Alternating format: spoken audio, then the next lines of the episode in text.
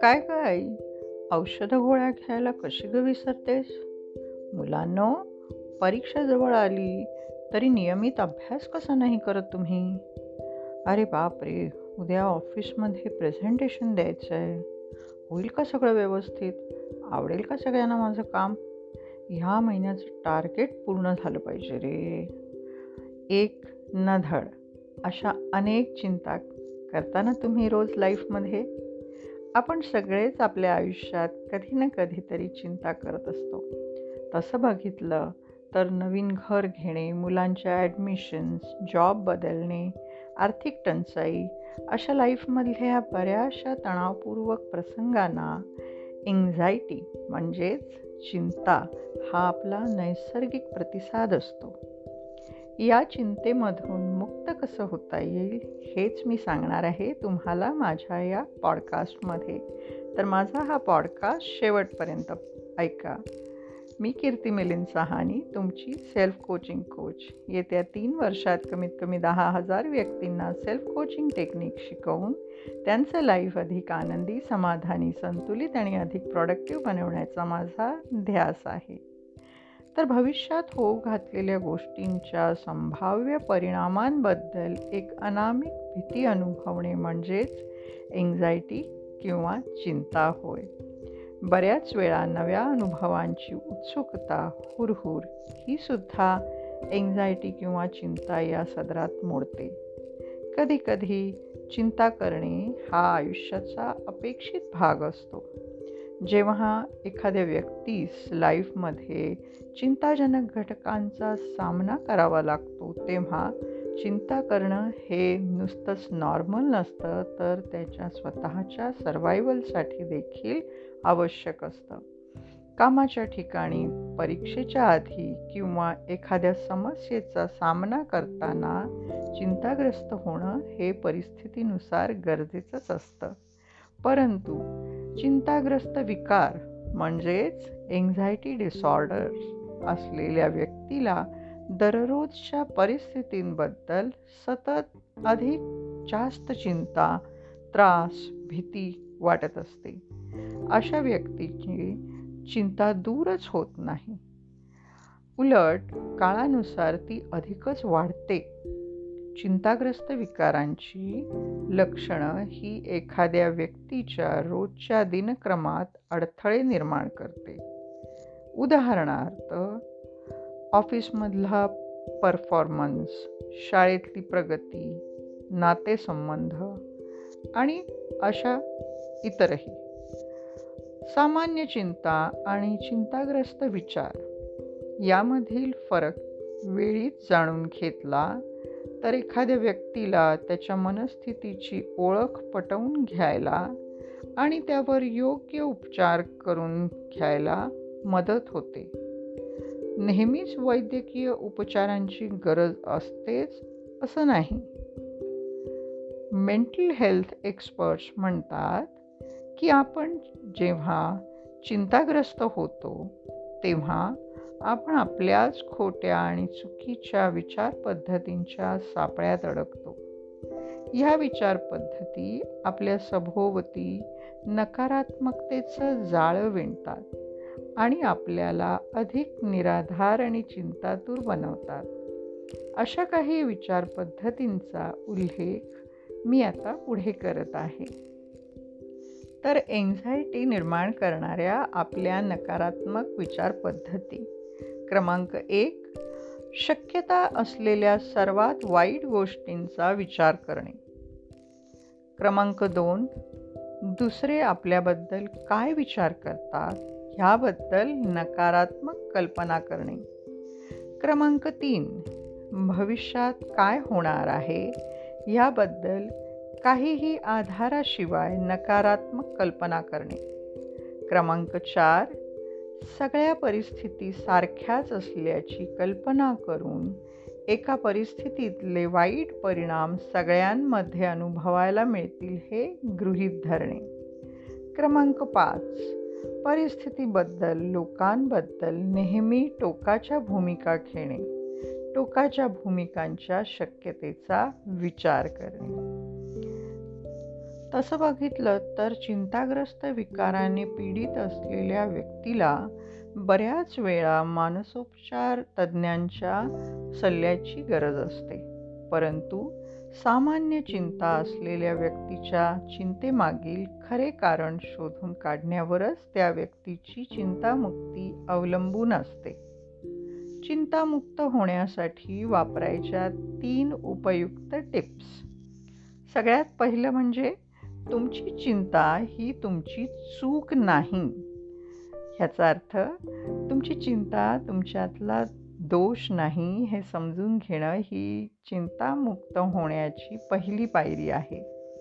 विविध चिंतांच्या दृष् दुष्टचक्रातून बाहेर पडण्यासाठी तुमच्या जीवनावरील झालेल्या त्यांच्या परिमाणांपासून दूर राहणं दूर जाणं ही चिंतामुक्ततेची पहिली पायरी आहे. अगदी सोप्या भाषेत सांगायचं तर सवयीप्रमाणे तुम्हाला देखील नकारात्मक पूर्वाग्रह असतात जे तुम्हाला जिवंत ठेवतात आणि संभाव्य धोक्यांपासून वाचवतात. ही नकारात्मकता योग्य आणि चांगल्या कारणासाठी असते. ही नकारात्मकता तुमच्या अस्तित्वाचा मूलभूत भाग आहे आणि तिला जपून ठेवणं आवश्यक आहे. जेणेकरून तुमच्याबरोबर एखादा धोक्याचा प्रसंग किंवा आघात झाला तर अशा अतिशय गरजेच्या वेळी प्रसंगाला सामोरे जाण्यासाठी ती तुमच्या ऊर्जेचा मजबूत स्रोत बन तुम्हाला उपयोगी पडेल. तुमच्या बँकेतल्या खात्यात साठवलेल्या पैशाप्रमाणेच आपत्कालीन परिस्थितीमध्ये या नकारात्मक चिंतेचा उपयोग केला जाऊ शकतो. म्हणून आधुनिक विचार पद्धतींबद्दल निर्माण झालेल्या दबावामुळे या चिंतेला सतत चालना मिळते. तुमच्यामधला कॉर्टिसॉल म्हणजे स्ट्रेस हार्मोन सतत चालना दिली जाते आणि तुम्हाला सतत संघर्ष किंवा तणावपूर्वक प्रसंगांना सामोरे जावे लागते. यामुळेच तुमची चिंता करण्याची सवय हा जो तुमचा ऑटोमॅटिक रिस्पॉन्स आहे ती विकसित झालेली आहे. म्हणूनच चिंतेबाबत स्वतःला दोषी ठरवणं योग्य नाही. नंबर दोन तुमच्या अवचेतन मनाची शक्ती ओळखा.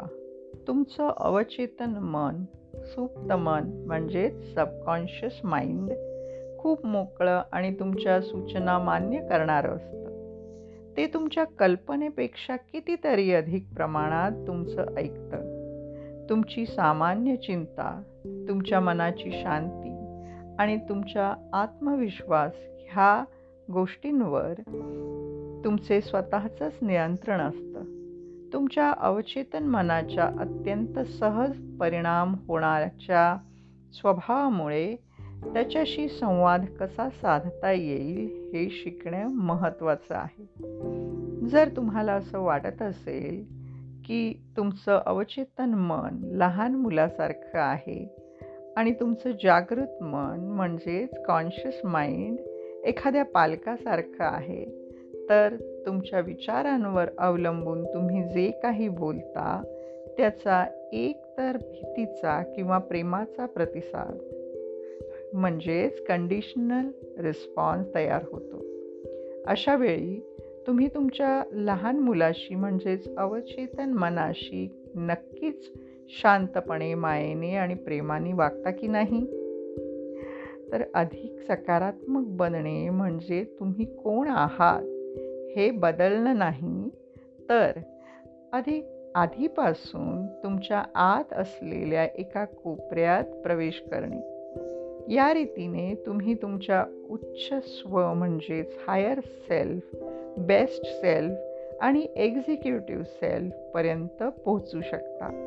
असा सेल्फ जो मुक्त आहे आणि लाईफ क्षणोक्षणी जगतो खऱ्या अर्थाने. म्हणूनच तुम्हाला खऱ्या अर्थाने जर चिंतामुक्त व्हायचं असेल तर तुम्हाला तुमच्या अवचेतन मनाला प्रोग्रॅम करावे लागेल ज्याने ते भीतीच्या ऐवजी प्रेमावरच फोकस करेल. नंबर तीन स्वतःची काळजी घ्यायला सुरुवात करा. तुमच्या चिंतांवर हमखास रामबाण उपाय म्हणजे स्वतःची काळजी घ्यायला सुरुवात करणे. तुमचं शरीर हे त्याच्या गरजा पूर्ण करण्यास करून घेण्यास चांगला प्रतिसाद देतं. आणि लवकरच निरोगी सेल्फ केअर सवयींचा फायदा अनुभवतं. काही कालावधीनंतर स्वतःला गरज असलेल्या गोष्टींची शरीराला भूक निर्माण होते. एक प्रकारचं क्रेविंग सुरू होतं. उदाहरणार्थ तुम्ही नियमितपणे व्यायाम करायला लागलात तर काही दिवसांनी तुमच्या शरीराला व्यायामाची गरज भासेल म्हणजेच व्यायामाची भूक निर्माण होईल. तुमच्या स्वतःची काळजी घेण्याचा एक विशिष्ट कार्यक्रम म्हणजेच सेल्फ केअर प्रोग्रॅम निवडण्याची आणि त्याचा रोज वापर करण्याची आवश्यकता आहे. यावर जोर देणं महत्त्वाचं आहे. जेव्हा तुम्ही स्वतःची काळजी घेता तेव्हा तुम्ही स्वतःवर प्रेम करता आणि स्वतःच्या गरजांचा पूर्णपणे आदर ठेवून त्यांना पूर्ण करता. यामुळे तुमच्या मनात प्रेम आणि करुणा निर्माण होते. तुमच्या शरीराला स्वतःच्या गरजा ओळखता येतात आणि तुम्ही तुमच्या शरीराच्या हालचालींची गती कमी केली तर तुम्हाला नक्की तुमच्या शरीराचा संदेश ऐकू येईल. रोज तुमच्या शरीराकडून मिळणारे संकेत जरूर ऐका. तुमच्या शरीराबरोबर एक छान मोकळं मन मोकळं असं नातं तयार करा.